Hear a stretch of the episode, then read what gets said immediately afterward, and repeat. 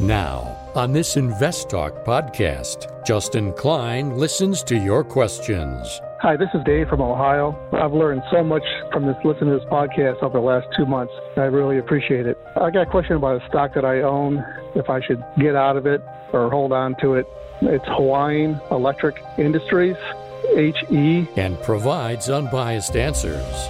Invest Talk over 31 million downloads and counting. Hey, Steve or Justin, this is Ben from Oregon. I was calling in about ticker QDEL. Your participation makes it unique.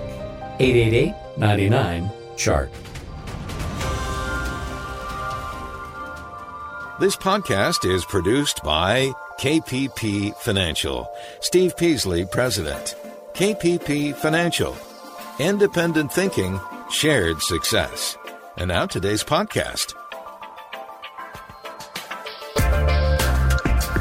Good afternoon, fellow investors, and welcome to Invest Talk. This is our Thursday, May 6th, 2021 edition of Invest Talk. I appreciate you all tuning in this hour, and as always, I'm going to do my very best to help you in this show, in this next hour, make take that next step in your journey to financial freedom. And it's not a journey that you're going to you're going to navigate in one fell swoop. It takes a lot of steps forward, day after day after day, and making consistently consistent good decisions. Not just about investing, which that's what we talk about a lot on the show, but your personal finance situation as well, which we often get into uh, and discuss. So that is my goal and to that end, I'm going to operate with a mission statement of independent thinking and shared success. So that's my assurance to you that no matter what I'm speaking about, individual stock, a particular sector, a strategy, it's all presented without bias. I'm just giving you the facts and using the context that I have built over the last 20 years of investment experience to help you navigate uh, this changing market and navigate your way towards your own version of financial freedom. Now, I'm Justin Klein. Of course, we encourage you to contact us with your finance and investment questions. And when you do that, you get to shape the show to your liking. In fact, you can call and interact with us right now during our live stream program from 4 to 5 Pacific time, or you can leave a question, as always, on our Invest Talk voice bank. Either way, that number is always 888 99 chart. So let's get right to our first listener question now. Hi, Stephen Justin. I was wondering your opinion on FXAIX, the Fidelity 500 Index Fund, specifically for employer 401k rollover. We have been putting money into that through my husband's 401k, and we probably have about 90% of our stock portfolio in that. And he currently just took a new job, and we're looking into our rollover options. Just wondering if that would be a safe bet, and if it's okay to have that much of a portfolio in one index fund. It seems okay to me, but I'm quite new as an investor, but it does have kind of low fees and, and a couple of other benefits. So it'd be great to hear your thoughts on whether that would be suitable for a rollover. Thank you. Take care. Well, the good thing is that you are taking the opportunity to roll that 401k into an IRA, and that opens you up to a lot more investment options. Now, it sounds like you maybe rolled that over to Fidelity because you're looking at the Fidelity 500 Index Mutual Fund, and this is just an S&P 500 index.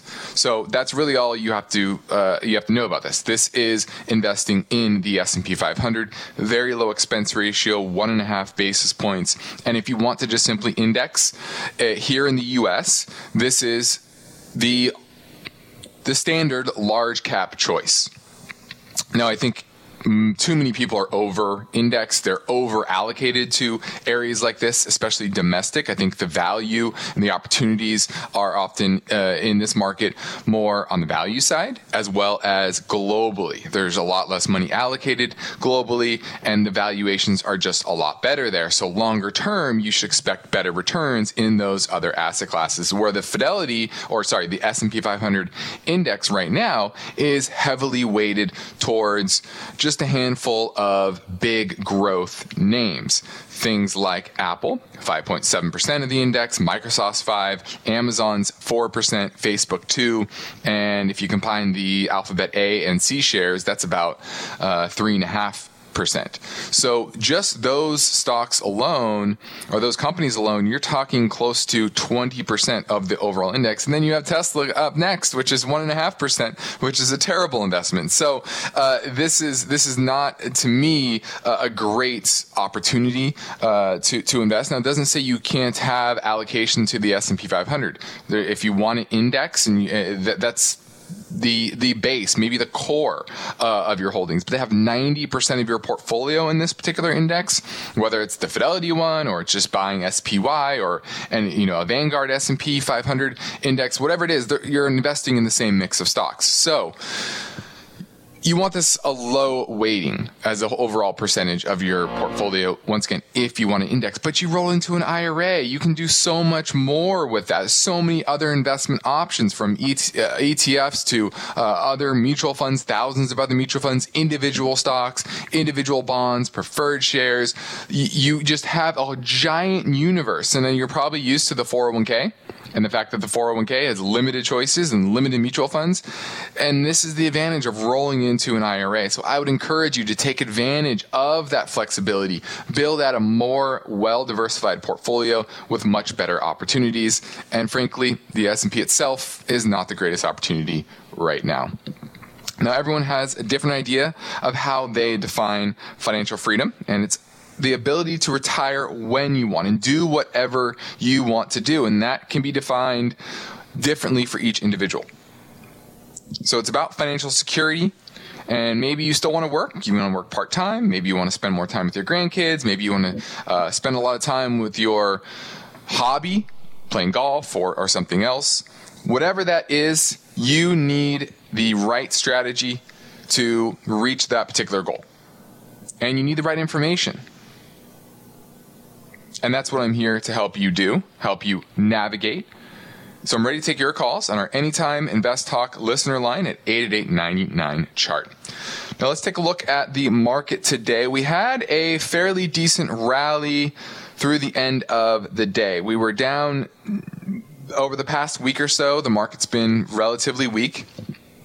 We started off this morning week as well, but we closed at the highs of the day on the S&P and more interesting aspect is that we closed near the highs on the NASDAQ as well, which was very, very weak yesterday, also weak this morning. Still, the NASDAQ composite only managed to gain about 50 points, uh, quarter of a percent or so, third of a percent. So really not a, great day on the Nasdaq, and you continue to see that underperformance of the growth versus the value. You saw commodities do very well today. Gold broke out above the 1800 level, and to me, this is just another piece of evidence that gold is now in an uptrend after a dec and a decade, uh, about six, seven months maybe eight months since basically last summer when gold started to pull back. Uh, and but in an orderly fashion. And when you have a big explosive move like you had in the first half of 2020 in that space, it's not uncommon to have an orderly pullback where it shakes out the weak hands and that is time to accumulate. And now is the uptrend. Uh, once again, you're starting to see that breakout, especially the gold miners. The GDX was up uh, over 3% today. So, really, that was uh, the markets. Kind of choppy, ended higher, uh, but commodities really broke out once again today. Now, we're heading into a quick break, and our Invest Talk phone lines are open, and I'm ready to take your calls at 888 99 chart.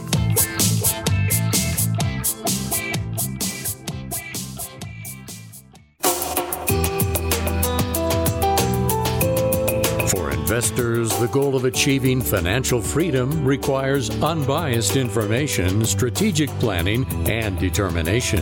Congratulations! you've found the podcast that is dedicated to helping you succeed. Invest Talk.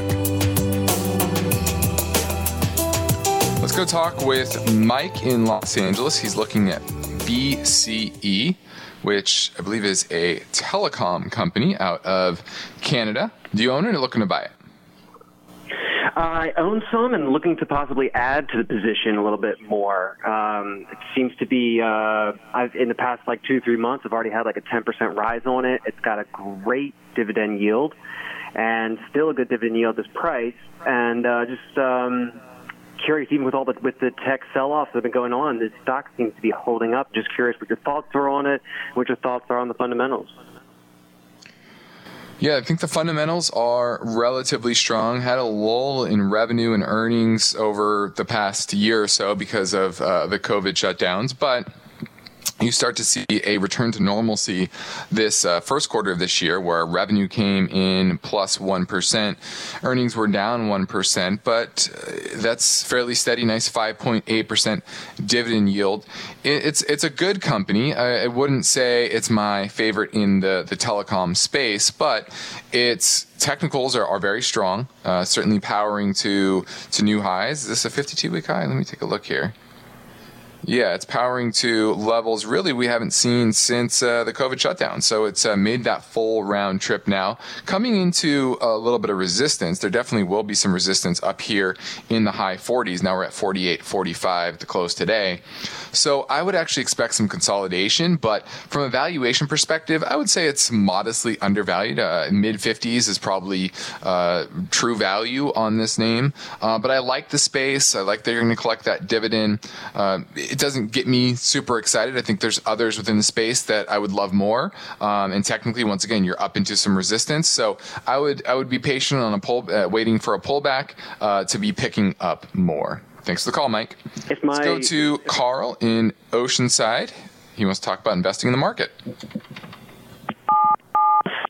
Times you mentioned pivot point. What is a pivot point? What is a pivot point? Well, a pivot point is simply a place on the chart where the price of the stock pivoted either from a high and downward or from a low upward, uh, somewhere where there's a major pivot to uh, the price of the particular security. So that's what a pivot point is. Thanks for the call, Carl. Let's go to Noel in Napa looking at SPKE, which is, I believe, this is Spike Energy, correct?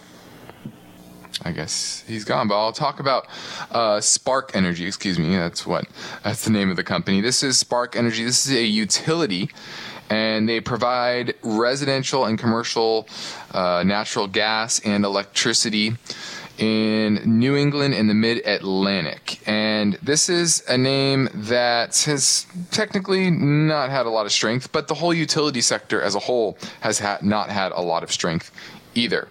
And so it shouldn't be a shock that the, the stock price has struggled this year, actually down from actually we're back to where we were at the start of the year, but clearly that's an underperformance from where the overall market is. Yield 6.7%, so that's probably what he's looking at is that nice, uh, actually 7.4%, excuse me. You're looking at that nice juicy yield, but the earnings uh, picture is all over the place. They made a cent in 2014, then they made a dollar 18 in 2017, then they lost 69 cents in uh, 2018 it's just all over the place. And so it's not nearly the uh, type of company that I, I, would I would be excited to invest in in the utility space. I think there's some much better options. So I would be passing on Spark Energy. Thanks for the call. 888 chart 888 4278. And let's let me preview a little bit what I'm going to be talking about today. First, our main focus point is on the what the Treasury is saying about national debt. During the crisis, they Congress lifted the limit on the national debt, and that's about to come up. That's about to expire on July 31st. So what does that mean? What what is likely to happen over the the next few months to avoid a default on the national debt, which isn't going to happen. Uh, you know that's not going to happen, but it's something that needs to be discussed and how that's going to maybe impact government policy, both on the fiscal and the monetary side. And we know that those are both vital to where we are as an economy, at least in the short term. Now you're listening to Invest Talk. I'm Justin Klein. With, with all the changes we see in the markets, we've seen that over the past week, saw it today. It's important to remember that in these times, your task of building your own financial future must always be at the top of your list.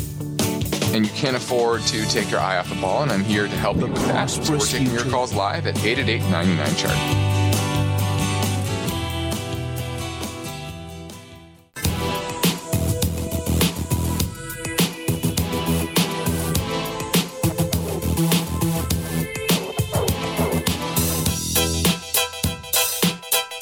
You are listening to Invest Talk.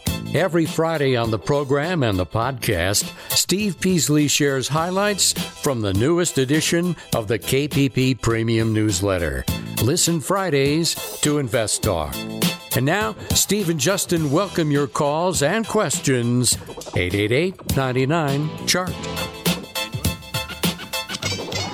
Let's head down to Del Mar and talk with Greg about his 401k. How you doing, Greg? I'm doing well, Justin. Thanks for taking my call. Of course. Uh, my question has to do with, I guess, you know, I'm 45 now and I've done fairly decent in the stock market over the last 10 years, and I'm actually planning to retire at 55 using the rule of 55. Mm-hmm. I guess I want to know at what point should I convert my uh, current retirement account um, into like I guess a fixed income because the idea is to convert to fixed income, and then my house will be paid off by that time too. Mm-hmm. Uh, so my I'm trying I'm planning for that. But at what point should I uh, convert my current uh, stock portfolio into like more of a conservative fixed income? Five years before, now, uh, and are they yeah typically we say between five and ten years before you actually retire is when you should really start to think about dampening down that volatility uh, certainly, okay. A lot will depend on the the market environments. You know, what's more attractive now? Is it bonds versus uh, versus stocks? Uh, and, and, then it's a matter of what type of bonds as well, because I think treasuries, for example, will likely be artificially or has been had they have been artificially uh, depressed for a long period of time. But we expect the Fed to, uh, you know, keep them sub two and a half percent for an extended period of time. So that's probably not going to be the greatest place to allocate money, uh, even if you're mm-hmm. allocating to fixed income. Uh, it's going to be in other areas of the bond market where you're going to be able to get better yields.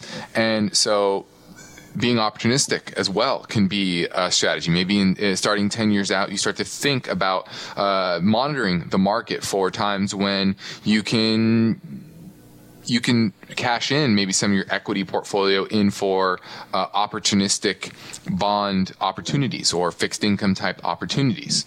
Uh, so it's I don't think it's something that you want you you need to have hard and fast. Oh, this date I need to dampen down my volatility. But about 10 years out, you want to start thinking about that and gradually reducing your equity uh, exposure opportunistically in order to lower the risk of your overall portfolio. Does that make sense, Greg?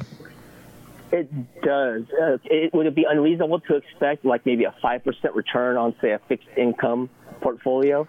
Well, right now in the fixed income markets, we're getting somewhere in the neighborhood of four, four and a half percent for uh, fairly high quality corporate credit. Uh, I think that's okay. the probably the best area of the the markets from a risk reward standpoint. Uh, treasuries are just I think they're just certificates of confiscation, really. So I wouldn't be allocating there. Uh, but you know, you said you're 42. I'm 45, and so 45. Uh, okay. so you are about that that 10 year mark. Um, I wouldn't. Once again, I wouldn't be rushing out because the, the fixed income market right now is uh, pretty lofty and you're not getting uh, the greatest risk versus rewards. But uh, start thinking about being opportunistic on reducing some of the equity exposure right now. You want to be probably reducing your uh, your your tech and growth uh, side uh, and being ready for maybe sell off in the corporate credit markets to to pick up opportunities. So this is a good time to start thinking about it, but not necessarily taking action quite yet. Thanks for the call. Let's go to Emilios in San Francisco looking at Qualcomm. Hi, Mr. Justin. How are you? I'm doing great. Do you own Qualcomm? Are you looking to buy it? I have a little bit, and uh, yeah, right down the street from you. I wanted to add to my position, but I'm just a little concerned with the chip shortage. I don't know if that's going to uh, hinder their sales. You know, so in the long run, long term, I don't know what how you feel fundamentally.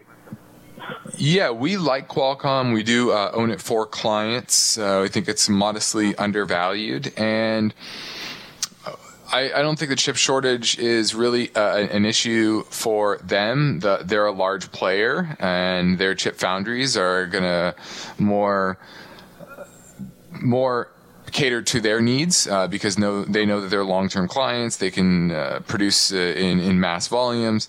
Uh, I think it's more of the smaller players that are going to have trouble finding foundries to really uh, ramp up production. Um, but doesn't mean that they aren't going to be without their, their issues. So uh, I wouldn't worry really about the chip shortage in the near term. That's something that will shake out over the medium to long term. The, the supply will come on. You're already starting to see that, and so I wouldn't I wouldn't be really worried about that chip shortage. And I think it's a, it's a little overblown. And typically when that gets in the the media, um, the story is kind of behind it.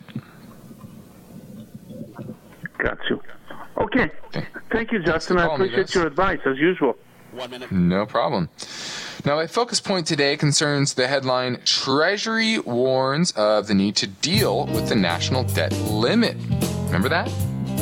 Well, I'll get to that right after the break, but our phone lines are open for you. So give me a call at 888 99 chart.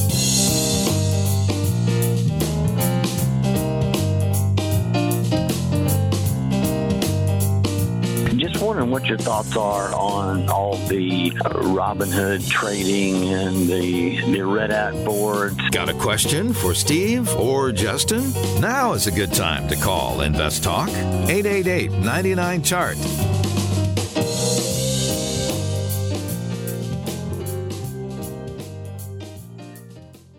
At the start of each new day, we are presented with opportunities. But as you go about your daily routine, there's one task, one challenge you should not put off the need to plan for and work toward achieving financial freedom. That point in the future when your money, your assets are working for you, while you work only if you want to. However, serious investors eventually recognize that unless they can afford to devote the time and efforts required to thoroughly understand market dynamics, expert guidance will be essential. The moment that spark of reality hits, you will want to consult with Steve Peasley and Justin Klein. The next highly beneficial step for your investing future can start when you reach out to Steve or Justin via Skype, a phone call, or a quick message through investtalk.com. eBay Motors is here for the ride. Remember when you first saw the potential? And then through some elbow grease, fresh installs, and a whole lot of love, you transformed 100,000 miles and a body full of rust into a drive that's all your own. Look to your left, look to your right. It is official. No one's got a ride like this. There's nothing else that sounds like, feels like, or looks like the set of wheels in your garage. With over 122 million parts, you can make sure your number one ride or die stays running smoothly, so there's no limit to how far you can take it. Brake kits, turbochargers, engines, exhaust kits, roof racks, LED headlights, bumpers, whatever your baby needs, eBay Motors has it. And with eBay Guaranteed Fit, it's guaranteed to fit your ride the first time, every time, or your money back. Plus, at these prices, well, you're burning rubber, not cash. Keep your ride or die alive at ebaymotors.com. Eligible items only, exclusions apply. At this point, I think almost everyone has heard how generative AI promises to bring us to the next industrial revolution. AI is already shaping society with an impact on daily life that echoes the transformative significance of electricity or the internet. As we take steps to embrace the potential of generative AI, we need to remain vigilant with regard to its exploitability. This is where HackerOne comes in. HackerOne's AI Red Team addresses the novel challenges of AI safety and security for businesses that are launching new AI deployments. The HackerOne approach involves targeted offensive testing by harnessing the collective skills of ethical hackers who are proficient in AI and prompt hacking. In short, AI red teaming is the practice of stress testing AI models and deployments to make sure they can't be tricked into providing information beyond their intended use, and that security flaws can't be exploited to access confidential data or systems. HackerOne seamlessly integrates with your existing tools to enhance communication and collaboration across development, security, and IT teams. So, stay ahead of the game in the battle against cyber threats with HackerOne's attack resistance platform. Learn more at hackerone.com. That's H A C K E R O N dot com. You are listening to Invest Talk, and the market has been interesting. So you'll have important finance and investment questions, and Steve and Justin welcome your calls now. Invest Talk, 888 99 Chart. Now, before the break, I discussed my main focus point for the show, which is the Treasury's need to raise the national debt, uh, debt limit, excuse me. Now, on Wednesday, uh, Treasury officials urged Congress to expand or change the limit on the national debt, which is set to expire on July 31st. It was uh, basically in, in, the midst of not the financial crisis or not the uh, COVID crisis, but it was actually during the the Trump tax cut negotiations when Congress reached a deal for the $1.5 trillion tax cuts in 2017, they lifted the limit on the national debt until July 31st of this year. Now, this has given both parties a kind of a blank check to go out there and spend. And this just shows you when you give politicians a blank check, they're going to write big ones and that's what they've really done. They've really done. Now, Treasury is expected to borrow 463 billion dollars this quarter, and it plans to borrow 2.28 trillion for the full budget year, which ends September 30th. Now, that 463 billion is actually a jump from the government's initial estimate just a few months ago of only 95 billion. Obviously, a lot of that has to do with the 1.9 trillion dollars uh, stimulus package that was passed in March. But the government ran up a record 3.1 trillion dollar deficit last year and expected to hit 3.3 trillion this year. Why is this important? Well, we know it's pretty clear that the government stimulus efforts are transitioning from monetary, coming from the Fed, to fiscal. And how much Congress puts pressure on the budget to make sure that it is limited to the upside, that will limit the scope and ability for governments to continue to stimulate the economy. Now, I think a lot of it will be show. Uh, Republicans, now that they're not in power in the White House, are certainly going to put on their fiscal conservative hat, which they didn't do under uh, the Trump administration. How much will that be show versus actual policy uh, wonkiness? We'll see. But it's clear that both sides are willing to spend more if it benefits their own interests. And I think they'll come to some compromise. But this is something that they're not talking about. No, nobody in in, uh, in the media is really talking about much. But July 1st is not that far away. Sorry, July 31st. It's only less than three months. So this is really going to be an important factor to be watching to see how hard the Republicans push on Congress to limit this increase in government spending. And it's something that I think could move the markets if they're too harsh or too hawkish. Now let's keep things moving and go back to the Invest Talk Voice Bank. This came in earlier on 888 chart. Hi, my name is Margaret. I love your show. I am a new listener, and I would love to hear your thoughts on WW, which is formerly Weight Watchers. I don't see a lot of information out there about them, but I could tell you as a member that recently started going back, it seems like an exciting spot to be at. So I'm curious if that will reflect in their stock price. So any information you could give me because they say buy what you love and honestly i'm starting to love ww so i'd love to hear your thoughts. Thank you. All right, this is Weight Watchers International, and uh, she called it a good time because it looks like they had earnings, and the stock was up 26% today, up $7.18 to a close of $34.73 on the day. So it was uh, certainly a good day for Weight Watchers.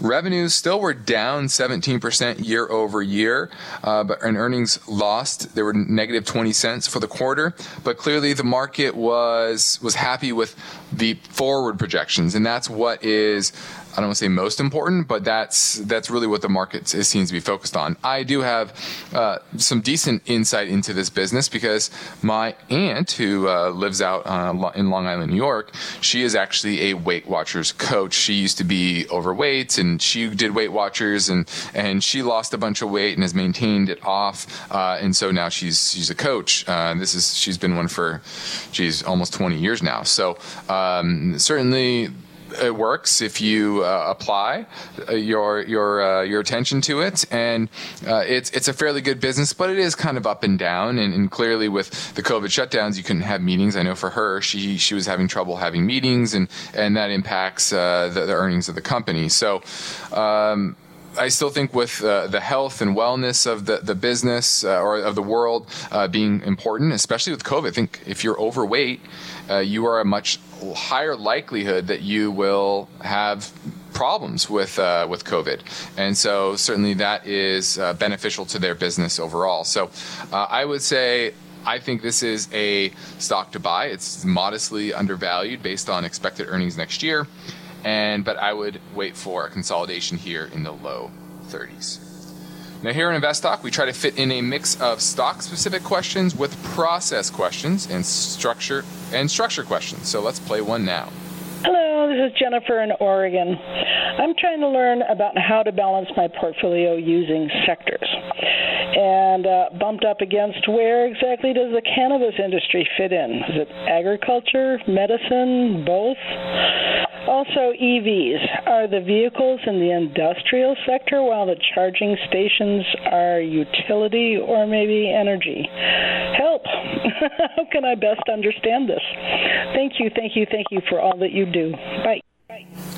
Okay, well, uh, the I would say that the charging industry would be more along the lines of a, a gas station. I wouldn't really. I, I, don't think the charging stations are really a great business if you think about it, uh, because can you fill up your gas tank at home? No. Can you fill up your electric vehicle at home? Yes, you can. So I think those charging stations are going to be kind of few and far between, and they're not going to be a great profitable business. Whereas uh, you go back to cannabis, I think was your other question. I look at that. I don't look at it as agriculture. I look at that as more of a sin stock, similar to tobacco names, similar to alcohol stocks. Um, certainly, there are some medical applications for cannabis, and and that's important as well. But overall, this uh, this the use of cannabis is for recreational purposes for the most part. Um, so while the the narrative uh, for the space has always been this is a, there are medical applications for it, and that's certainly true. If you look at the data of usage, it is no way, shape, or form really has uh, it's, it's not catered to the medical space at all. The vast majority users are uh, recreation, re- recreational, just like alcohol and tobacco. Now let's make it three in a row. Let's go to a voice bank question for a question that came in earlier on from Oregon. Hey, Steve or Justin, this is Ben from Oregon. I was calling in about ticker QDEL. y'all mentioned this on your newsletter a while back and seemed pretty bullish on it, um, and it just continues to fall. And I'm I'm curious, is this a time where we need to look at adding more? Is it a, a holding pattern here, or do I need to look at maybe selling off a, a portion of it? Still have under that three to five percent, so I wasn't thinking about maybe adding a couple positions to it to get up to that point, but I'm not sure what you think about it. Thanks a lot. Look forward to your answer on the podcast. Bye bye. Well, I'm not sure how long ago we actually uh, we actually recommended this, so I can't really really say. But I don't think this is a good stock to own uh, now. I definitely think this is over. Th- this trade is over. Uh, they make rapid diagnostic testing for COVID, and we're on the back half uh, of of this this pandemic, shall you call it? So. I don't think this is a company historically that's done very well uh, or allocated capital well, and this is way overhyped. You're going to probably trend back to pre-COVID earnings levels of around three dollars a share. Now it's a hundred eight dollar stock, so this will probably head back to uh, the 50, 60 area, and then it might be interesting uh, to see where uh, you get some sort of trend um, earnings right? Seeing through the COVID crisis and what they do with that capital, um, but definitely not a, a buy in my book at this point. Thanks for the call. 888 chart 888 is how you get through and ask your question on today's show. We have about mm, 15 minutes left, so I encourage you to call sooner rather than later. Now let's touch on digital currencies. And this is something I've been talking about for a little while now, and you know a lot of people are are hyped up and jazzed about cryptocurrency, and I think it's definitely an interesting space. Uh, there will be a lot of great uses that come out of this technology, blockchain, and uh, the various uh, programs and applications for this the, the, the, that allows this type of uh, currency to flourish in this market. But the big question is: Is it actually currency? Right? Currency is used to transact not for other currencies, but to transact for tra- transact for goods and services within an economy. And there's swarms of digital day traders right now that have kind of stormed Wall Street. But the big question is what type of value is this creating and how will governments actually come in? What will they do? Are they going to sit idly by and allow a decentralized financial platform to usurp their power? I don't really think so. In fact, 50 monetary authorities throughout the world are exploring digital currencies themselves. The Bahamas has issued its own digital money. China has rolled out an e-yuan pilot to over half a million people. The EU wants a virtual euro by 2025. Britain's launched, launched a task force, and even here in the US, the Fed is building a hypothetical e dollar. And so in today's world, central banks use the current banking system to amplify their their policies of some type. Payments, deposits, loans all happen within our current banking system. And eh, they do that to manage the economic cycle, inject capital into the systems when there is crisis. Think of 08. So if the world migrates slowly to some sort of decentralized platform, are they really going to allow that? Allow just random people to have the, you know, think think of the emotion that people have when it comes to money and the decision making. And if you have this decentralized platform, the there's going to be no smoothing of the ebbs and flows of that emotional cycle. And that's, I think, something that will surprise a lot of people. Right now, crypto's going up. But what happens when crypto goes down? You've seen that from when Bitcoin went from 17,000 to 3,000. People kind of forgot about it. Then it took off. People get all excited about it. There will be another crash. Then it'll be kind of nobody will think about it. And then it might come back. And, you know, there's going to be a lot of changes that happen within this space. And so it's it's it's a very interesting topic to discuss because money surrounds us all. And governments are going to have a role, whether you like it or not. Crypto, blockchains, they can exist in the ether. But when it comes to money and it comes to power, it's used in the real world for goods and services. And that's ultimately the value that any currency has. Just because you take your Ethereum and you buy Bitcoin or vice versa or Dogecoin or whatever, that's not value. That's just taking an asset and transferring into another asset. The only reason that asset has value is if you can take it out and spend it on real world goods and services. That's the value. And so I always go back to my favorite quote. Not favorite, one of my favorite quotes. Price is what you pay, value is what you get. And when you have dollars or potentially e dollars, the value you're going to get is to pay your taxes, to buy goods and services. And that is ultimately the most important value money can have, currency can have.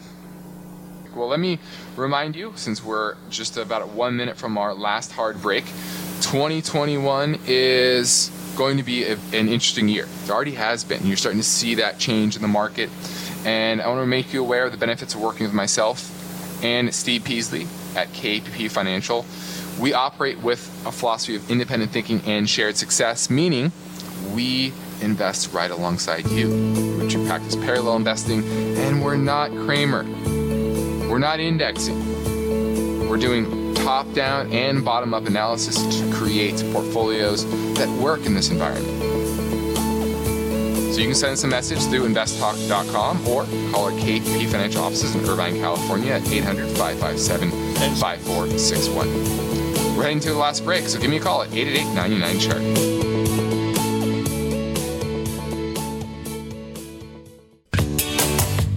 You are listening to Invest Talk. It's Thursday, and there's no doubt that the COVID 19 pandemic has caused financial disruptions around the world. But you've got an asset portfolio to protect and grow. So you've got finance and investment questions. Justin Klein is here, and he's taking your calls live. 888 99 Chart. Let's go to Dave in Cleveland. He's looking at BHP. Hello? Hello? Yes. You looking to buy BHP Hello? or do you own it? Hello? Can you hear me? Dave, you there? You there? You there? I am here. Hmm. Um, hi. I'm looking. Thanks a lot for taking my call, and I'm hooked on your po- podcast. I'm looking at a large cap company, uh, BHP Group. They do mining, um, copper, zinc, silver, gold, and to see what your thoughts are. If it's overvalued, if it's something I'm looking at long term, has a nice dividend. Uh, a yield of 5.73%, and just see what your thoughts are. Yeah, we, we like BHP. This is a company out of Australia, but they are broadly diversified iron ore, uh, oil and gas. They have, uh, like you said, copper and gold. So this is a great inflation hedge. Uh, it's right in the heart of kind of the basic materials sector and yields 4%, like you said. I think typically these foreign names they only pay a couple times a year, so I I have to look at, at that. But make sure you understand it's probably not a quarterly uh, payer, uh, but it has good cash flow. It's uh, once again broadly diversified, and I like that. Um, and the chart looks uh, pretty strong, so uh, I'm going to give BHP a thumbs up. Thanks for the call, Dave. Next up, one final question for today. We'll go to a caller question from Ohio. Hi, this is Dave from Ohio. I've learned so much from this listening to this podcast over the last two months. I really appreciate it. I got a question about a stock that I own, if I should get out of it or hold on to it. It's Hawaiian Electric Industries, HE. It's hovering around $43 a share, pays a dividend, annual dividend of uh, a dollar thirty-six. Just curious about your thoughts. I'm about even with it right now. Thank you. All right, this is Hawaii Hawaiian Electric. HE is the symbol, and this is the electric utility company for 95% of the state. Cover five Hawaiian islands Oahu, Hawaii, Maui, Molokai, and Lanai. And it's mainly produced by oil fired power plants, but over 25% electric capacity uh, comes from renewable energy. So, and that's uh, that's growing. Uh, the goal is to have the state fully uh, renewable by 2045. So certainly there's going to be some uh, incentives and some positive aspects in the long term for that. Yields 3%. Technically, it looks fine. It had a nice run in the month of March, and it's really just consolidating that run. So it's a name historically that has very good profitability consistent profitability and you know I like those names. It's not just about what is it earning today, but you know, is it able to continue to to create those earnings year after year after year. And uh, that's the thing about most utility companies. They're tend to be pretty consistent. And guess what? They have a lock on this business. Uh, so I'm a fan of Hawaiian Electric Utilities right now. Not not the, the not the best, um, but starting to look better in the back half of the year. So I would hold Hawaiian Electric. I like it. It's fine. Now, from time to time, we get an email question. This is says Steve. My question is about ticker symbol ZIM. It's a shipping logistics company. Bought the stock at around 19. Currently, it's pushing 40. Just checking to see if it's time to sell. Well, Zim did have a nice pullback today, about two and a half per. Uh, sorry, two dollars and fifty cents. 6% or so. So uh, I'm wondering if they had earnings. I got to look that up here. Uh, but from a valuation standpoint, one minute, it is not not really overvalued. Uh, enterprise value to EBITDA is still only five, and so I would use a, an out on this.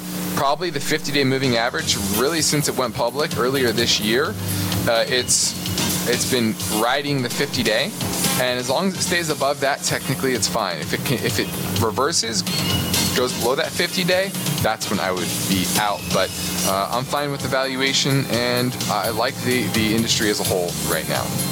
I'm Justin Klein. This concludes another Invest Talk program. Steve and I thank you for listening, and we encourage you to tell your friends and family members about our free podcast downloads. Get your free downloads anytime at iTunes, Spotify, or Google Play, and always investtalk.com. Independent thinking, shared success. This is the best Talk. Good night. Because of the nature of the interactive dialogue inherent in the format of this program, it's important for the listener to understand that not all comments made will apply to them specifically. Nothing said shall be taken to be investment advice, or shall statements on this program be considered an offer to buy or sell securities. Such advice is rendered solely on an individual basis, and at times will require that the investor review a prospectus before investing. Invest Talk is a copyrighted program of Klein Pavlis Peasley Financial, a registered investment advisor, which retains all rights. For more information regarding KPP's investment advisors, call 1 800 557 5461. Steve Peasley is president and Justin Klein, chief executive officer of Klein Pavlis Peasley Financial. And they thank you for listening and welcome your comments or questions on our 24 hour listener line at 888 99 Chart.